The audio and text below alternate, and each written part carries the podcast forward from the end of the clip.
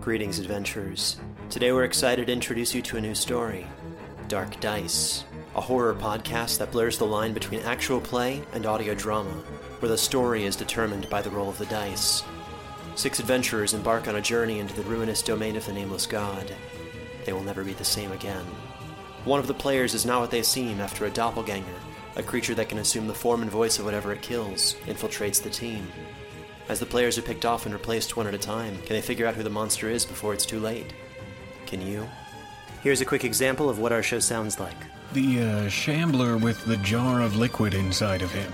Soren Arkwright let loose an arrow that cracked the glass, passing through the spine of the creature. The shambler still managed to maintain its forward momentum, but stumbled as it eagerly tried to bite and swipe at Soren, landing near his feet.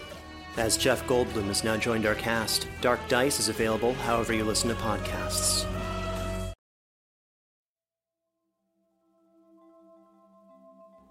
Drabblecast Director's Cut. On a clear day, you can see all the way to conspiracy by Desmond Warzel. In Drabblecast Director's Cut special episodes, we begin by running a previous Drabblecast story from the vault in full remastered glory, with the rest of the episode cut out, just the story. And then in part two, I actually sit down with the author and chat about the story, about writing, about aliens and conspiracies this week, and who knows what else normally, while we re listen to the story and comment on it behind the scenes. It's a lot of fun. You can skip directly to the director's cut commentary part of this episode if you happen to have our M4A enhanced feed. Just click forward. This particular story, on a clear day you can see all the way to conspiracy, was a monument for us, and possibly all of podcast fiction in general. We featured a record 22 voice actors slash cast members in this story by doing something pretty fun we started our own call line and announced on Twitter and Facebook certain lines from the story, which, in the story, were callers calling into a radio show. So we had folks like you, our listening audience, participate in the whole thing by calling in yourselves and playing the parts of callers calling in themselves. Meta.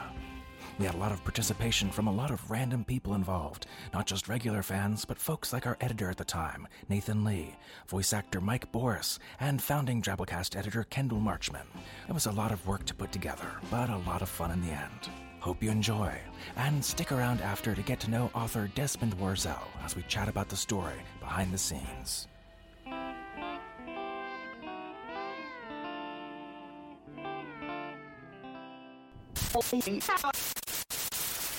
The Columbia Broadcasting System and its affiliated stations present Orson Welles and the Mercury Theater on the Air in The War of the Worlds by H.G. Wells. Hey there, it's the Sinclairs, your everyday future family. Well, some amazing progress in the war on monster jellyfish. Girl,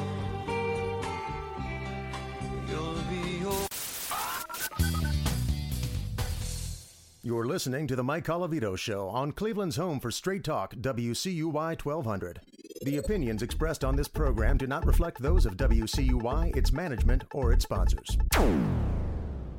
Fair warning, I'm in a mood today, folks. We've got a mayor whose only talent seems to be showing up at luncheons and waving at the cameras. 80 bucks I had to pay yesterday for not wearing my seatbelt. Show me the seatbelts on a school bus. I saw a Cleveland athlete on national TV last night wearing a Yankees cap. And every day I get at least a dozen calls from schmucks who think that people like me are the problem in this city. Tell me America's not falling apart. And some of you people, including our program director, by the way, seem to think I'm running my mouth too much and not taking enough phone calls. I've only been number one in radio in this city for 10 straight years. What would I know? You want calls? You got 'em. Steven in Mayfield Heights, you're on the air. Yo, Mike, what's up? The Rent. Art in Seven Hills, you're on WCUY. Hey, how you doing, Mike? Just wondering if you caught that ball game last night. No. Andrea in Rocky River, go ahead. Hey, Mike, first time caller. Well, call back tomorrow and you'll be a second time caller. Carol in Cleveland, what's on your mind? Hey, Mike, what do you think of waterboarding? My wife and I waterboard all the time, and it's improved our sex life dramatically. Chuck in Parma, you're on the air. Hey, Mike. I heard your show yesterday, and I was wondering, since you know so much about football, why don't you take over as head coach of the Browns? I wouldn't want to take the pay cut. Mina in Lakewood, you're on the air. Does your wife think that waterboarding crack was funny? Play your cards right some night and you could find out for yourself, Mina. Tommy in Beachwood, you're on WCUY. Hey, Mike. Just wondering who you think the Indians should try and trade for next year. Your mother. Jane in Euclid, go ahead. Eh, looks like we lost Jane in Euclid. Must have answered her question already. That's all right. We've got in seven callers in under a minute. Everyone happy now?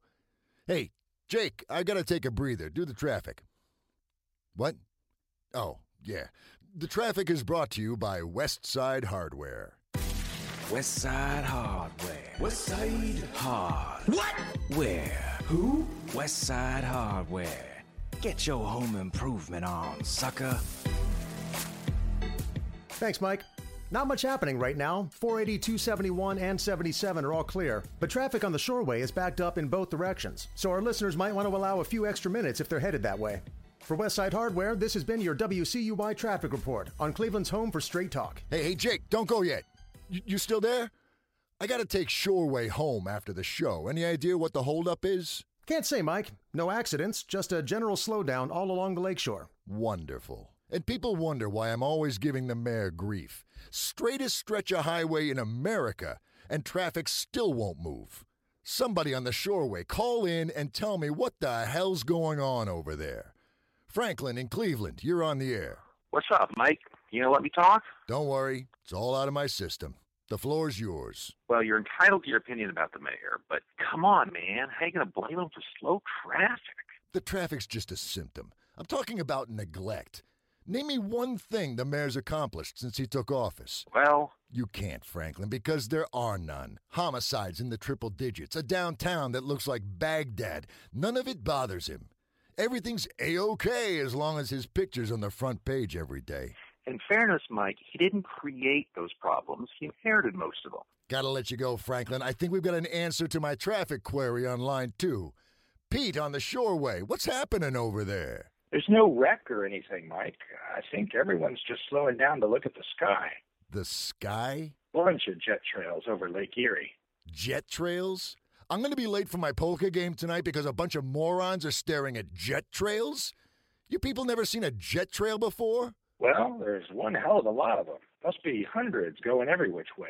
I've never seen anything like it. Might be military planes. They're looping and weaving all over the place. Okay, thanks, Pete.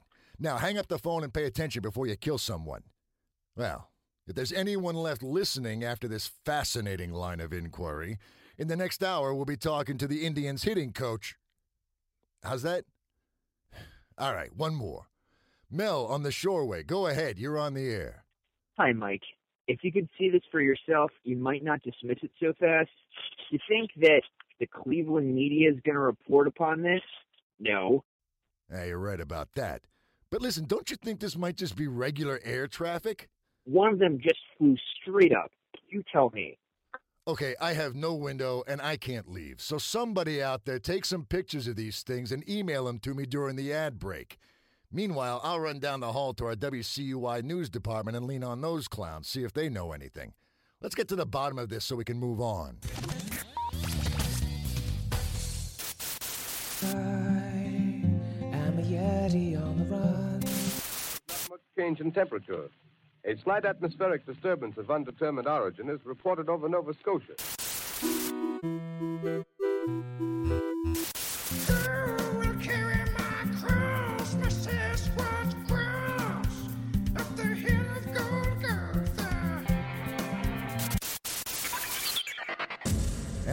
On the Mike Colavito Show, where we're devoting 50,000 watts to a discussion of jet trails, if you can believe it. Thanks to our listeners, I've now seen some pictures of this mess, and as much as it pains me, I have to agree with those people out on the shoreway. That's no ordinary air traffic. And I just checked with our newsroom. They have no clue. No surprise there. They haven't broken a story since Teapot Dome. Guess we'll just have to wait and see. Anyhow, unless you have something new to add, no more calls about this, okay? We know what it looks like. Craig and Mentor, you're on the air. Have you seen the sky this afternoon, Mike? Let's really see what's going on up there. Aye. Richard in Dayton. Dayton? Really? Thanks for listening all the way down there, Richard. Hey, at least you're not calling about the sky over Lake Erie, right? Actually, Mr. Colavito, that's exactly what I'm calling about. You mean this is going on in Dayton, too? Well, Mr. Colavito, Call me Mike. We're all friends here. Mike, I'm not in Dayton proper. I'm calling from Wright Patterson. The Air Force Base? Yes, sir. And I just wanted to clarify for your listening audience that there is no unusual aviation activity over northeastern Ohio. None at all. Yes, sir. That's official. Yes, sir.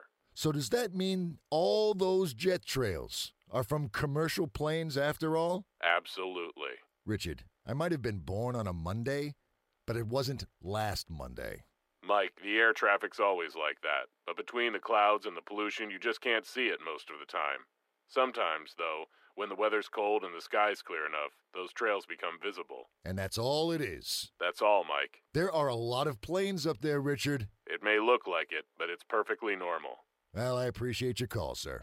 Anytime, Mike. I'm just doing my duty, which in this case means averting a potential panic before it gets started. Thanks again, Richard. Cold weather and a clear sky. Give me a break. No way I'm falling for this. Ronnie and Solon, you're on the air. Hey, Mike, maybe we're being invaded by Canada. Could be, Ronnie. They were probably pretty peeved when the Indians swept the Blue Jays last week. Jeannie in South Euclid, you're on WCUY. They might be flying saucers, Mike. Had you considered that? Anyone smart enough to get to Earth would know better than to look for intelligent life in Cleveland. Look, I know Jeannie's kidding, but let's nip this stuff in the bud, okay? I don't need these kinds of people coming out of the woodwork. John and Ashtabula, you're on the air. Hi, Mike. Listen, I wouldn't go dismissing this alien theory out of hand if I were you. It just so happens I'm an extraterrestrial myself. Oh, is that a fact? Now we're getting somewhere. And and when did you land here in Ohio? Oh, I didn't land in the United States. I landed in Mexico and stuck across.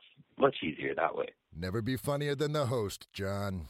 Jules in Cleveland Heights, go ahead. Mike, I don't know what's going on up there, but I can only hope it is aliens. I think we've gone as far as we can on our own, and our only hope for peace and harmony is the descent of a new wisdom. Well, you're definitely from Cleveland Heights. There's no doubt about that.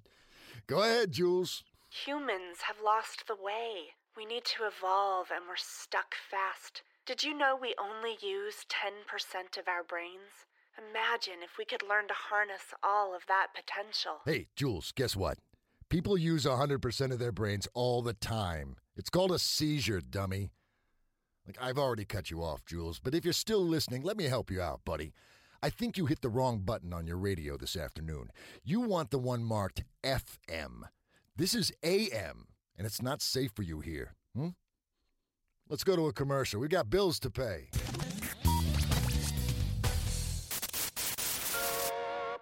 This week on the hit reality show Macchio's House.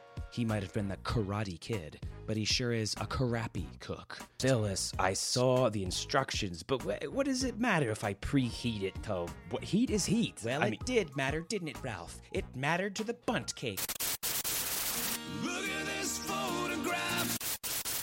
Ladies and gentlemen, we interrupt our program of dance music to bring you a special bulletin from the Intercontinental Radio News. At 20 minutes before 8 Central Time, Professor Farrell of the Mount Jennings Observatory, Chicago, Illinois, reports observing several explosions of incandescent gas occurring at regular intervals on the planet Mars. And we're back with certainly the oddest show I've ever done in 10 years of radio. We've been discussing what I suspect are military jets in enormous numbers over Lake Erie, and I'm under the impression some people would rather we didn't talk about it. There's more to this than meets the eye, folks. William in Dayton. Another call from Dayton? I suppose you're in the Air Force too? Mr. Colavito, we've already explained the situation adequately. You'd be well advised to stop spreading misinformation, let the matter drop altogether, and continue your show with a different topic. What's that? A threat? Hello? Well, you can forget it, William, or whatever your real name is. I'll talk about it until morning if I feel like it. If something dangerous is happening, we've got a right to know. You'll have to drag me out of this studio. You think I'm afraid of the government? You think I have skeletons in my closet? All my skeletons are arranged tastefully on the front lawn. Patrick and Gates Mills, you're on the air. Hello, Mike. Go ahead, Patrick. Mike, I think I can clarify this entire situation for everyone, but I'll need you to bear with me. I'm begging you, Patrick. I'm all ears. Thank you, Mike. Now, I have to begin by saying that I am not originally from this planet. Stop right there. Yes, Mike. All right, let me tell you something, Patrick. This better get real interesting real fast. If you're just some everyday nut, call back after midnight when that UFO guy comes on. You got me? I promise to make it worth your while, Mike. See that you do, Patrick. Perhaps this story would be more palatable if I spoke hypothetically. Suppose a person was in possession of some sensitive information, a new technology, say, or a military secret, or just some dirt on a politician, that in the right hands could change galactic civilization forever. Galactic civilization. Look, I'm not much of a Trekkie, Patrick. I only watch baseball, wrestling, and Rachael Ray. And suppose Rachael Ray? Really? Get on with it, Patrick. And suppose you wanted this person out of the way, but he had a high enough profile that he couldn't simply be done away with. What would you do? What could you do? Hide him in plain sight, on a crowded but unsophisticated planet where no one could attempt to contact or rescue him without endangering his life, and he would have no choice but to adjust to his exile, to try and blend in with the barbarians. Because even if he told the truth to everyone he met, no one would believe him. And this hypothetical alien is you, I suppose. That's correct. I appreciate your open mindedness. no problem, Patrick. Uh, do you look human? You blending in okay? My disguise has been effective so far. What do you really look like? It's hard to describe, at least in English. Well, uh, thanks for outing yourself, so to speak, here on the Mike Colavito show. But uh, what's it got to do with anything?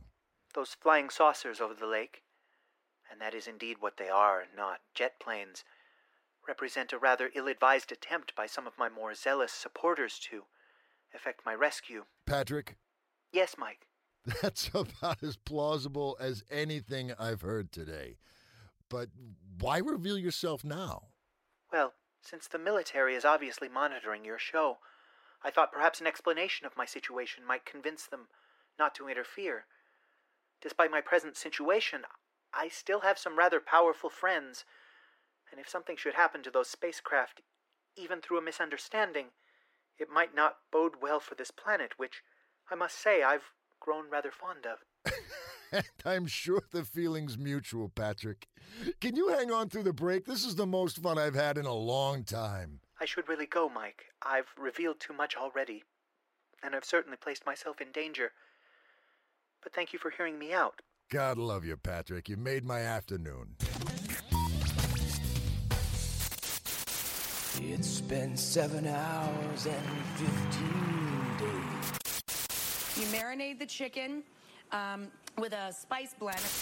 Oh, yeah, I can see the thing's body now. It's large. It's large as a bear. It glistens like wet leather, but that face, it, it, ladies and gentlemen, it's indescribable. I can hardly force myself to keep looking at it. It's so awful. The eyes are black and they gleam like a serpent. The mouth is that's kind of V-shaped with saliva dripping from its rimless. Somewhere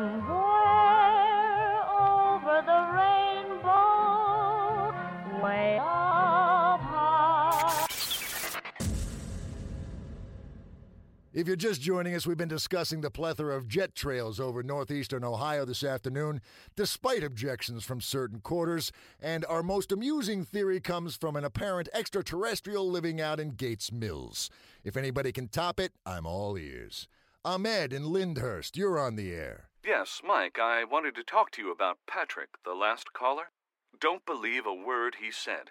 That story was nothing but a pack of lies. Well, congratulations for figuring that out, Ahmed. I was just having a little harmless fun going along with him. What's the problem? Harmless is hardly the word I would use to describe the most nefarious criminal in the galaxy, Mike. Oh, boy. I asked for it, I guess. Much as I'd like to just go home right now and ride out the invasion in my media room, I guess you better elaborate. Naturally.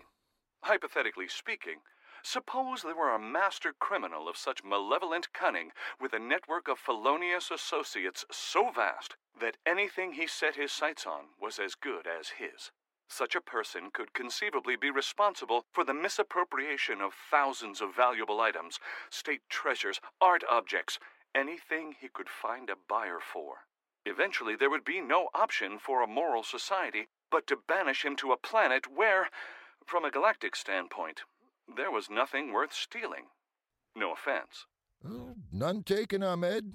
And how do you know this? Well, one could never set such a dangerous person loose on a primitive planet without also leaving a minder behind to keep an eye on things. It would be unethical. And this minder, that's you, right? That's correct. So you are also an alien. That's right, Mike. And the trails? They're spacecraft, just as Patrick said. He was telling the truth about that. I'm not scheduled to be relieved of my post here for another five years, so it can only be his cronies trying to extract him. I'm sure Patrick would like nothing better than for you to believe that he's a political prisoner. He seems to think Earth is peopled entirely by rubes. I don't, which is why I'm entrusting you with the truth. And I would also advise your Air Force to go ahead and engage those spacecraft. Their destruction would be to the general good, and an immeasurable favor to Earth. I wonder if we could get Patrick back on for rebuttal. Uh, anything else to add, Ahmed? That's it, Mike. Strictly speaking, I've said too much, but I think it's for the best. I couldn't just sit idly by. And we appreciate it, Ahmed. What do you think of our planet? I've seen worse. I do like the food. Thanks, Ahmed. Wow. Is it time for the news yet? Well, we still have a few minutes before the news break. Time for one more call. Maybe the Air Force will call back. Line one's lit up, but there's no name or city. Hey, screener, who's on line one? What do you mean you don't know? Christ, I got to do everything myself, I guess. Okay, you're on the air on WCUY. Who am I talking to? Hello? I enjoyed hearing from Patrick and Ahmed very much, but I've got a story that's even better. Are you interested? Sure, what have I got to lose? But who are. Imagine a galactic civilization of unknowable antiquity lapsed into decadence after eons of peace. Imagine a race from elsewhere, born of darkness but covetous of the light, desirous of exterminating the galaxy's present inhabitants and assuming their place, but so unimaginably patient as to postpone invasion for nearly an eternity until their evolution assured their practical invincibility. Such a race, attacking from all sides and from within, might very well eliminate all traces of galactic culture in mere hours. They might then take their time surveying the civilized worlds and uncivilized worlds, calculating which species might best be enslaved and which simply eradicated. It's conceivable that on one such marginal planet they might discover two remnants of the newly extinct civilization a convict and his jailer, perhaps. Fastidious to a fault, they would insist on destroying these last two anachronistic relics of a dead society. Though not entirely lacking a sense of humor, they might first take them back to their native worlds and show them what had been wrought in their absence. Knowing that others of their race would eventually return to this planet when its fate was determined, their innate orderliness would dictate that no evidence of this visit remain. To this end, a tailored but relatively simple signal, delivered simultaneously on all communication frequencies, would readily excise all offending memories from the natives' unsophisticated brains, leaving them once again blissfully ignorant. All hypothetically speaking, of course. May I ask what you think of my story? Uh, not much, I'm afraid. Good delivery, but lacks panache. I appreciate your call, though. It... Oh, what is that? Does anyone else hear that? That noise is going right up my spine. Are we broadcasting that? What the hell? Oh!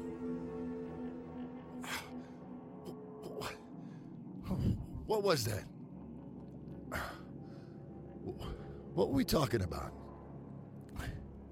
Should should should we take a call? I, I have no idea what's going on. Okay, it's time for WCUY's award winning news. Then we'll talk to the Cleveland Indians hitting coach and see if we can't iron out this trouble they've been having. Back in a few.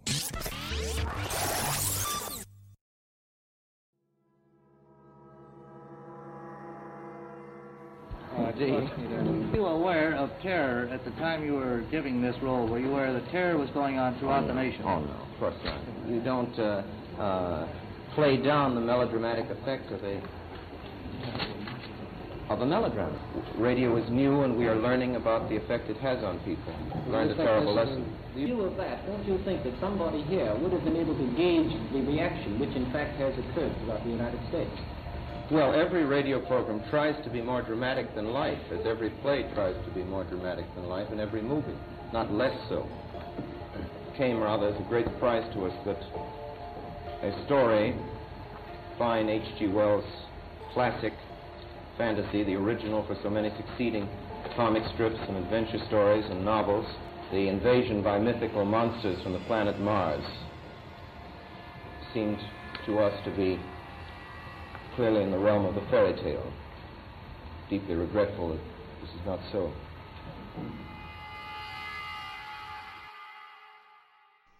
I'm here with Desmond Warzel, uh, author of that story you just heard, Drabblecast 340, published on October 5th, 2014, a while back. Desmond, how are you doing? Uh, great, thanks. It's uh, great to be here. Yeah, this was um, one of my favorite stories out of all the hundreds that we've done to produce. Uh, just because it was such a, an opportunity for us to really run wild with the voice acting, and, and I think that we tried to do our best to um, to, to deliver kind of what you were bringing to the table originally, that kind of uh, War of the Worlds thing that was uh, freaked America out. Something like that. Yeah, yeah. Um, but it's been published a couple times. It Was it originally published in Escape Pod? No, but it did appear at Escape Pod. Uh, actually, it appeared first on a little site called sfreader.com mm-hmm. back in March of 2009.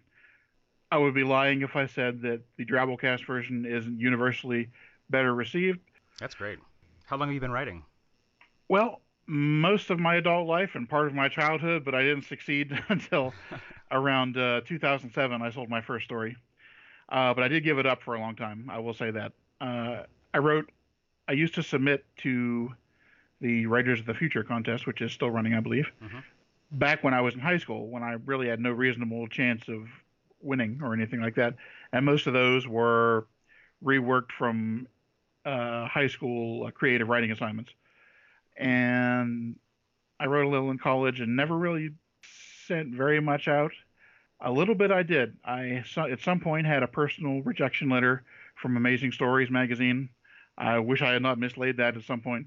That would have been a nice little souvenir from back in the '90s when when they sent rejection letters out in the mail for these things. Yeah, wow. And and uh, then I didn't write anything very much for numerous years until 2007 when I had my first short story published online at Abyss and Apex. Everything old is new again. I have a story coming out in this Abyss and Apex sometime this year. Wow, brings it full circle.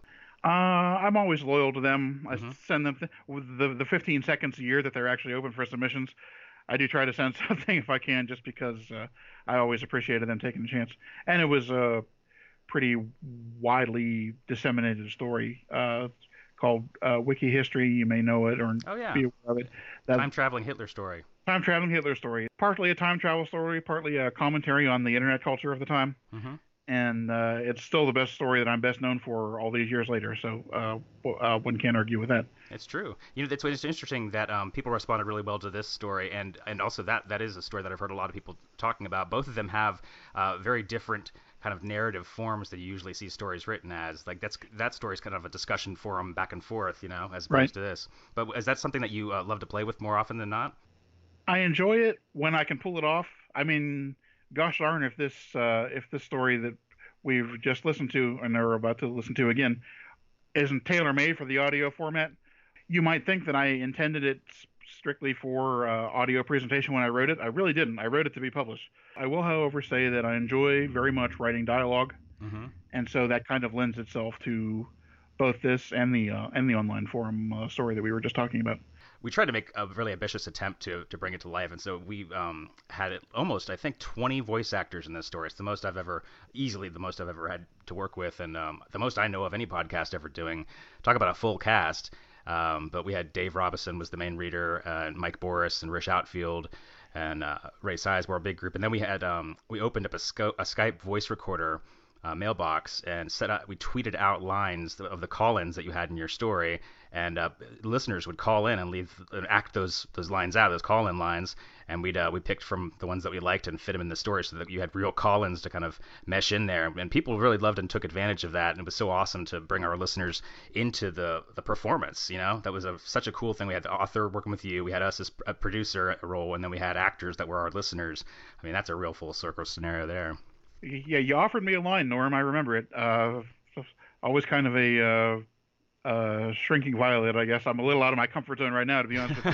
but, uh, it was uh, Rish who got a hold of me on Facebook after the uh, after the story debuted and asked me what I thought of it. And Mm-hmm. frankly, it practically brought a tear to my eye, honestly, to hear Aw. something acted out, uh, to hear something acted out in such a way that went beyond even the uh, even the vision that I had had for it in my head.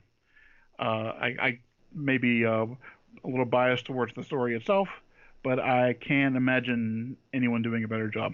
Well, thanks. Yeah, we uh, we it's definitely like I said one of the, my favorite stories to have produced.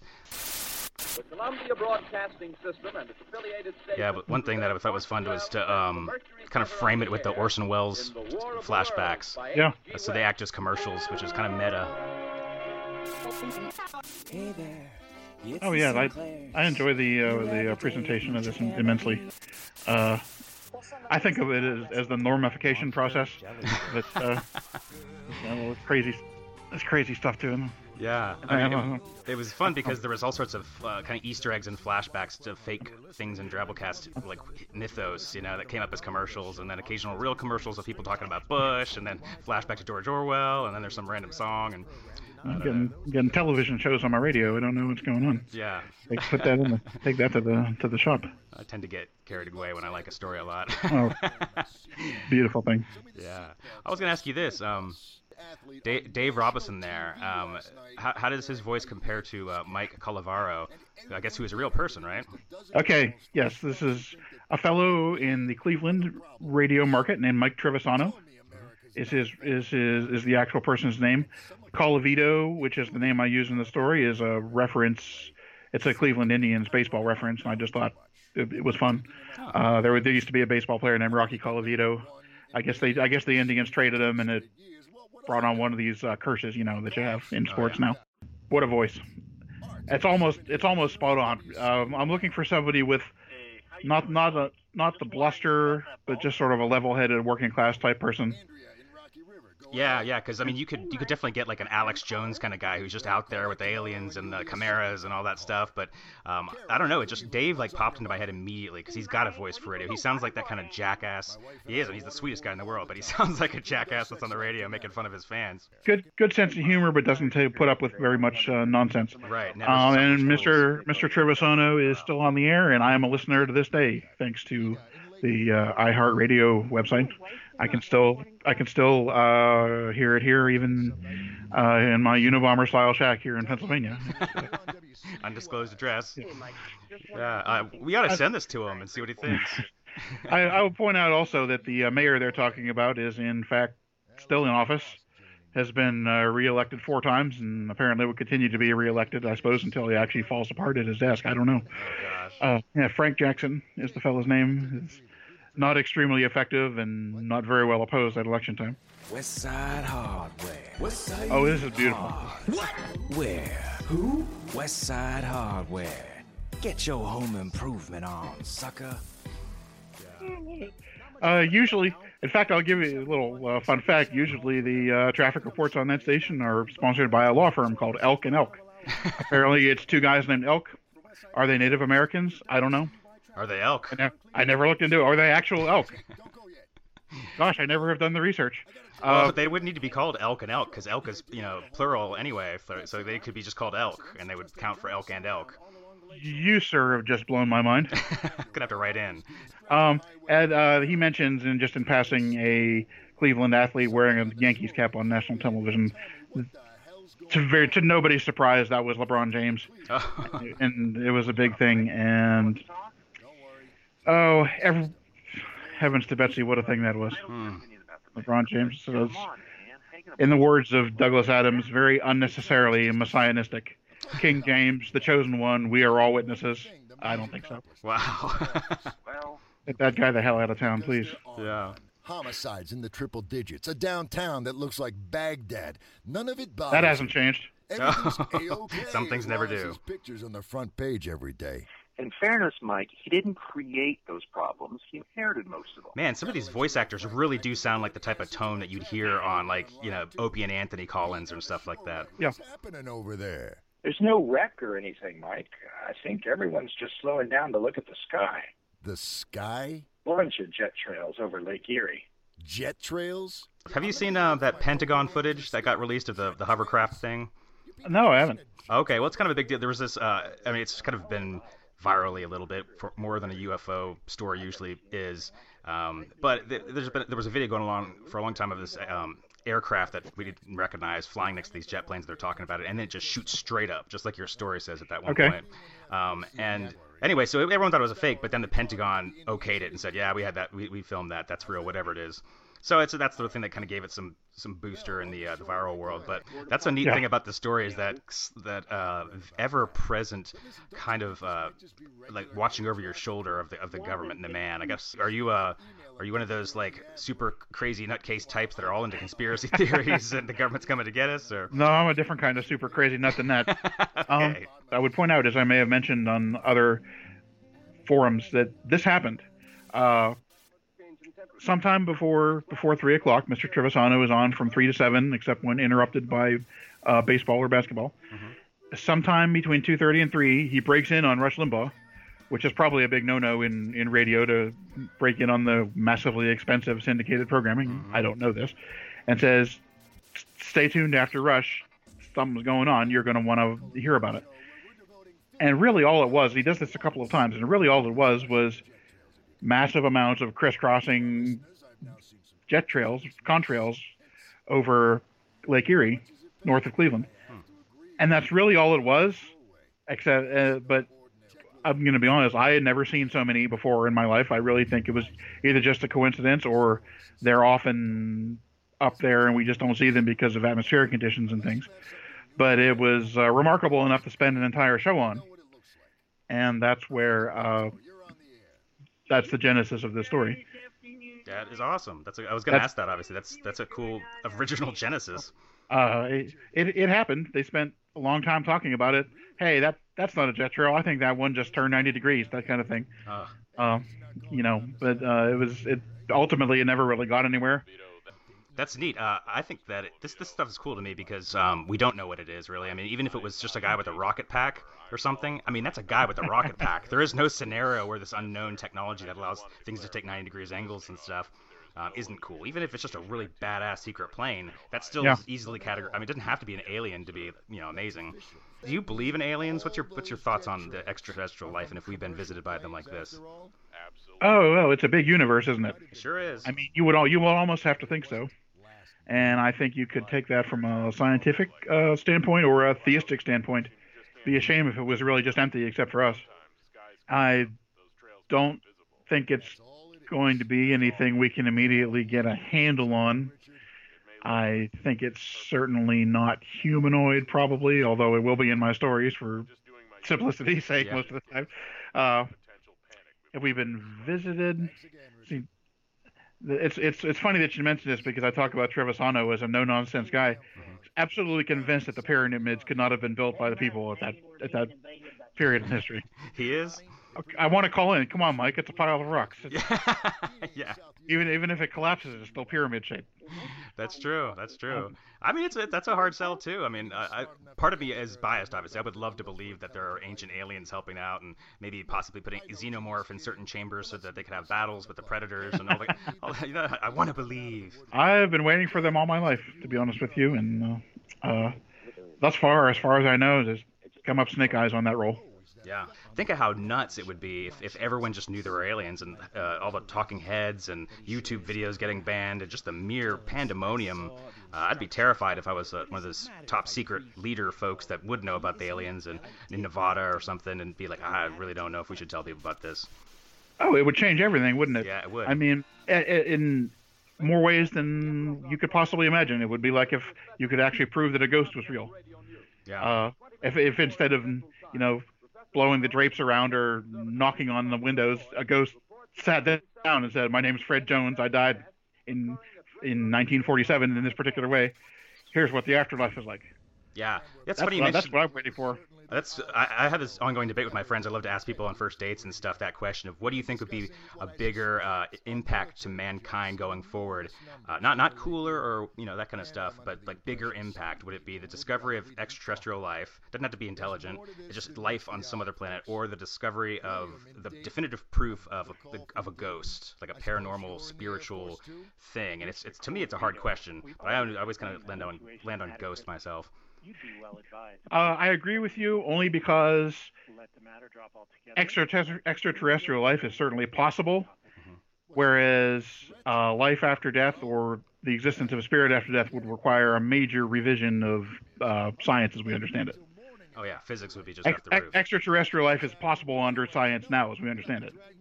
It would be a major uh, reworking of essentially existence as we know it. Yeah.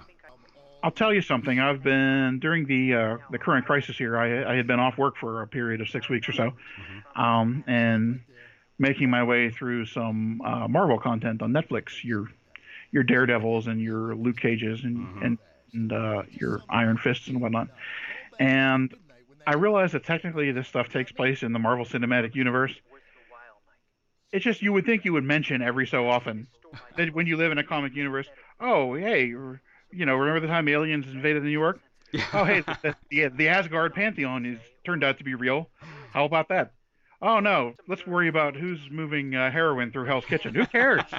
You know what's funny is like I, th- I think the same thing about how we live today. The the immense hive mind ADD that the world has. Like we care about these hornets from China like for three days, and then we care about like Syria for two days, and like and we just forget when we cared about uh, Harambe the, the gorilla or you know these. We just can barely focus on one thing for more than three days before it's just okay. Yeah, Thor and Asgard and everything happened last week, and did you hear what Trump said this week? I was going to ask you, um, what where'd the title of this story come from?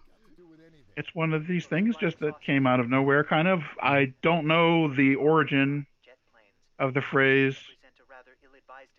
on a on a clear day you can see all the way to, Mm-hmm.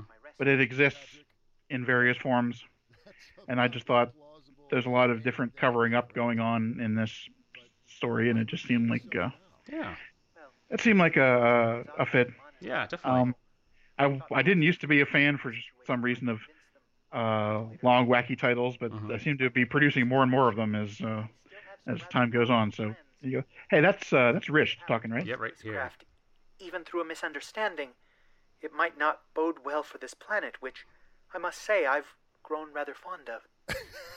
I'm sure the feeling's mutual, Patrick. Rish did such a good job because uh, what I love about this story, uh, second half, um, is the, the gently spiraling uh, uh, chaos where there's just more elements added into, into things and it spirals into this just mayhem. Like you think it's this one guy, and anybody could be just making things up because it's a the thing. show. Yeah, but it all fits together and things keep getting bigger and bigger. What if none of the the last one is the best? Where what if uh, somebody was just cultivating all these other warring races and there's a bigger power above them? In my in my in the canon, C A N O N, in Mm-hmm. my head, I actually don't know whether Patrick or Ahmed is telling the truth. I don't know whether Patrick's a, a, a prisoner of conscience or whether he's an actual criminal. And of course, the beauty is it doesn't matter anyway. Uh, Patrick and Ahmed are like the uh, the half black, half white guys from uh, Star Trek. They're the last two members of their species anyway. They just don't know it yet. If you're just joining us, we've been discussing the plethora of jet trails over northeastern Ohio this afternoon, despite objections from certain quarters. And our most amusing theory comes from an apparent. Was Rish? Did Rish have the line, the Rachael Ray line? Yeah. Oh, yeah. good. Uh, that he delivered that perfectly. That was a, a definite laugh out loud moment for me. Where Rachael Ray, really? Love that guy. That Yeah. story was nothing but a pack of This guy's great too, Mike Boris. Congratulations Okay, yeah. figuring that out, Ahmed. I was just having a little harmless fun going along with him. What's the problem? Harmless is hardly the word I would use to describe the most nefarious criminal in the galaxy, Mike. Such a perfect contrast with Rish's guy too. Yeah, I was looking for like more of an Arab sounding voice because Ahmed, but Mike was just. I needed really more than the- the Arab piece of it. I needed more like uh, somebody who's like just a total suit, you know, like Right. almost a robot. Suppose they were a master criminal of such malevolent And this guy's just putting on his ethnicity anyway. He probably just picked that out of the phone book. That's true. yeah, absolutely. That's what I figured. Uh, Pretty much the names are random. Such a person could conceivably be responsible for the misappropriation of thousands of valuable items, state treasures, art objects, anything he could find a buyer for. Eventually, there would be no option for a moral society but to banish him to a It's fun how like the next person that one ups the previous crazy caller, uh, they're- you always see their perspective and are kind of, oh, I, I'll get it. Oh, so he's right. You know, there's always two sides to every story, and then the next person calls in, and then you're like, oh, that guy's right. You know? I haven't revisited this story in a while, and I went back over it today, uh, read down through it, and actually listened to the the podcast again. Um, man, I really like this ending bit. I'm sorry, I just do. It Boy. is. It's. it I is mean, fun. I mean, the beginning parts are are harmless fun. As I said, I like writing dialogue. Really, this story was originally about twice its length. Uh, I had to trim it. I was just getting too carried away with callers, and because Mr. Colavito's uh, studio is windowless, I had him send an intern out the parking lot with a cell phone to report on the uh, on the uh, jet trails and whatnot. And there was a whole conversation there. Mm. Fun, fun to write, but it was bogging the story down. I figured he'd just have people emailing pictures of it. Yeah, it's always that tricky thing when you're having fun with the story. Uh, you know, where you got to cut yourself off. Some people I know really despair of writing dialogue, and yeah. and then some writers I see who really ought to write less dialogue because you're not so hot at it all the time. Mm-hmm. I enjoy it, and I'm just egotistical enough to think that it might be a minor strength of mine. That's well, you know, I, I was thinking about the other day, um, writers' egos and how critical they are to, to the the process, and how they're also a, are detriment. You know, you really can't be a good writer without an ego. Oh, you have to just to put forth uh, a thing you've created and say, "Give me money for this." Yeah. I mean, you know, writing fiction is a very commercial art. I might paint. I might paint something just for fun. I've never written anything just for fun. I Yeah. need. I need. I need dollars. It's underestimated the courage it takes to write a short story and then to like send it to somebody, allow them to read it is is I mean, you earn the ego whenever you even just do that, you know, to expose yourself to that extent and be vulnerable. But it's neat. You're creating things that have nothing, which I love about writing in general, you know. So it might not always be the best thing out of nothing, but at the very least, you still make poof. You know, you used ideas and creativity. Uh, you didn't even put things together with Legos. You just used words to make something neat, and uh, and that's that's worth, worth a little bit of ego. Patient as to postpone invasion for nearly an eternity until their evolution assured their practical invincibility. Such a race. At this point, this is Nathan, who's our uh, was our editor at the time, and he he Oh, just, sure. he, he was totally dibsies on this part. He was like, I got to be able to do the ending of it. Um, and so then I, I played him back this piece, and I put this dramatic music in the background, which totally breaks like the you know the the buy-in or the uh, the the whole idea because like there wouldn't be just random Right. music playing in the, the show. But at this point, it almost doesn't matter because it spiraled to that absurd point where you know it's Too good not to do. I love it. Yeah, it, the wor- nothing's real, and you're in a suddenly you're a movie. And his jailer, perhaps. I didn't know that was. Uh, I didn't know that was Nathan Lee. Oh yeah, Nathan's Uh, Rish is the only one I knew. I knew about uh, about Mr. Colavito, and I recognized uh, uh, when I went back through it, I recognized Rish's voice immediately because I listen to his podcast all the time. Mhm. But uh, I know Nathan Lee. I've I've heard him on on kinds of podcasts, but that's a really good performance. Mm-hmm. I didn't spot it. Evidence of this visit remain.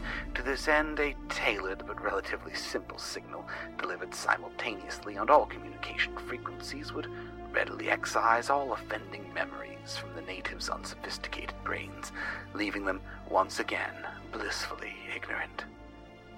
All, hypothetically speaking, of course. Yeah, that's a fun like thing. You keep, you keep threading that back and forth after these things. I mean, all hypothetically speaking, and then they go into this elaborate hypothetical. Does anyone else hear that?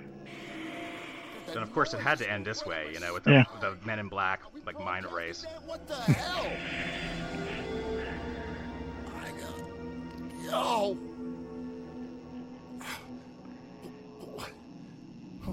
What was that? What were we talking about? Should should should we take a call? I, I have no idea what's going on. What, do you um uh, do you typically when does the ending kind of hit you when you're writing a short story? Like, did you start the story knowing you would end it this way, or did it kind of evolve as you No. went through it? I figured. No, yeah. this this this uh, this one uh, evolved as it went on. I had no idea how it was going to end, and in fact, I one of the things that I find is that I do have a rather heavy editing process, only because I write in a linear fashion, Mhm. often having no idea how it's going to end. Uh, I'm sure I just came up. I don't remember. It's been a long time now, but I'm sure I just came up with this whole uh, this whole uh, Patrick and Ahmed and mysterious third guy just as I was writing other dialogue while I was trying to think of something, some funny explanation for the the jet trails, and of course, really, then it turns out that the first half of the story is uh, entertaining, entertaining, but rather light entertainment. I would call it amusement more than anything else, and then uh, Patrick Ahmed and uh, third person really uh, really nail it. Yeah, I mean, it, it just takes it just takes a sudden turn out of nowhere, and it's and I still think it's funny, but it's uh, uh, really rather dark too. We're coming back for you, Earth, at some point. Not that you'll remember. yeah, it's fun uh, to, to set the story up like that, and it's just important to have the, the, the right pacing to where it does serve as like a stage to to uh, to um to something bigger. You know, like a lot of stories that we get submitted have a fun idea like that, and there's good jokes and stuff in it, but it doesn't really go anywhere. It's more of like just a uh, you know a pun in and of itself. Uh, Mm. But but this story was great because it's you know it plays with that as a setup piece of the first half, and then it, it actually turns into what it is, which is this uh, potential hypothetically quote uh, you know intergalactic battle that may or may not be happening, and uh, involving in everything the chaos that's probably happening outside as people are listening to this. And I I definitely love thinking of of that the um, Orson Welles piece with with War of the Worlds. If that was to happen today, and we heard just this going on, and there are all these callers that are some of them are complete morons, and they're talking about sports and, and stuff like that. But just what's happening outside, the cars wrecking, and just the mayhem um, as as this escalates to the point that it does. A few issues that people have with this story. Oh yeah, what are some? Well, first of all, a lot of people couldn't get their head around what kind of show this actually is Hmm. because it doesn't seem to be about anything. And the reason for that is that I just based it on a real show. Yeah. So it's not a sports talk show, but they do often talk about sports, and it's not a political show, but they do often talk about politics. And it's just a local person who has a listenable enough personality that somehow he managed to get his own daily show from 3 p.m. to 7 p.m. Uh, every weekday, and has has been doing it for decades, as far as I know. Certainly, uh, he was already doing it when I moved to Cleveland originally in something like 2002. This this guy is Opie to me basically, or, or Anthony Cumia. It's that kind of there there are definitely Okay. these people out here. I think. I mean, uh, this he really sounds like the, the number. That's the number one radio show for a while, um, for whatever reason. but I don't Well. I'll take your word on it. I'm not familiar. Yeah, I mean, obviously that doesn't that comes across quickly in audio, but maybe on paper uh, it might be more ambiguous to people. What, what's going on with this red show? What's the topic of it? Because those shows always baffle me. I'm like, what? These are just two dudes rambling on about stuff that doesn't have a point, but people enjoy it. Um, I'm also told that AM signals are impervious to being interfered with, as happens at the end. I don't know if this is true. You're asking a lot from uh, uh, a, a, simple fellow such as me. Yeah, you know, I almost sometimes feel bad for people that can't enjoy stories because they're they can't break through something like that. I mean, um, if, if if you're engaged in that level of uh, critical thinking about a story, then it's it's like how can we even believe that there would be aliens in this universe? You know, like if, if Right. it's you've got to let go of some inhibitions as far as the world building is going on here. And I lo- I get nerd pwned all the time running a podcast for nerds. Trust me. So the AM thing is like, yeah, I'm just used to. I almost kind of learned. I learned a lot of new things about how to produ- pronounce certain things, and lovingly told to me about. cool. Well, Desmond, this has been great, man. Um, I appreciate you spending the time with us uh, to chat about your story here. Let me uh, pimp the old uh, blog there, which is called the, the blog is called the Jobless Insomniacs Motorcycle Club. Uh, that's just at my name, Desmond Warzel at .wordpress.com. But on there is a complete bibliography of everything I've published, including links to free stories on and uh, on various and sundry websites and podcasts, and Amazon links where appropriate to uh, anthologies and magazines and whatnot. that those stories have also appeared in. That's cool. Well, Desmond, it's been great uh, talking to you. Uh, we'll keep in touch. Talk to you soon. Okay. Thanks a lot, man. Thanks, Desmond.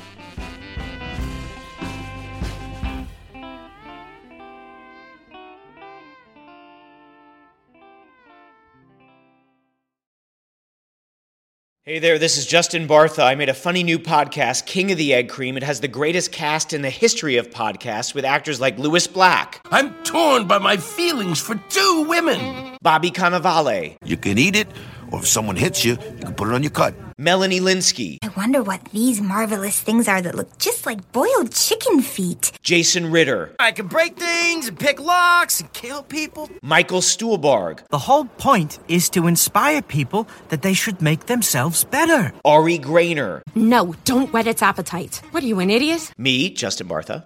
That's not just any egg cream, that's a Lemke's special. And all narrated by the hilarious Richard Kind. This is the story of Harry Dalowitz and how he rose from nothing to become New York's King of the Egg Cream. So if you like funny true stories, come listen to King of the Egg Cream, available wherever you get your podcasts.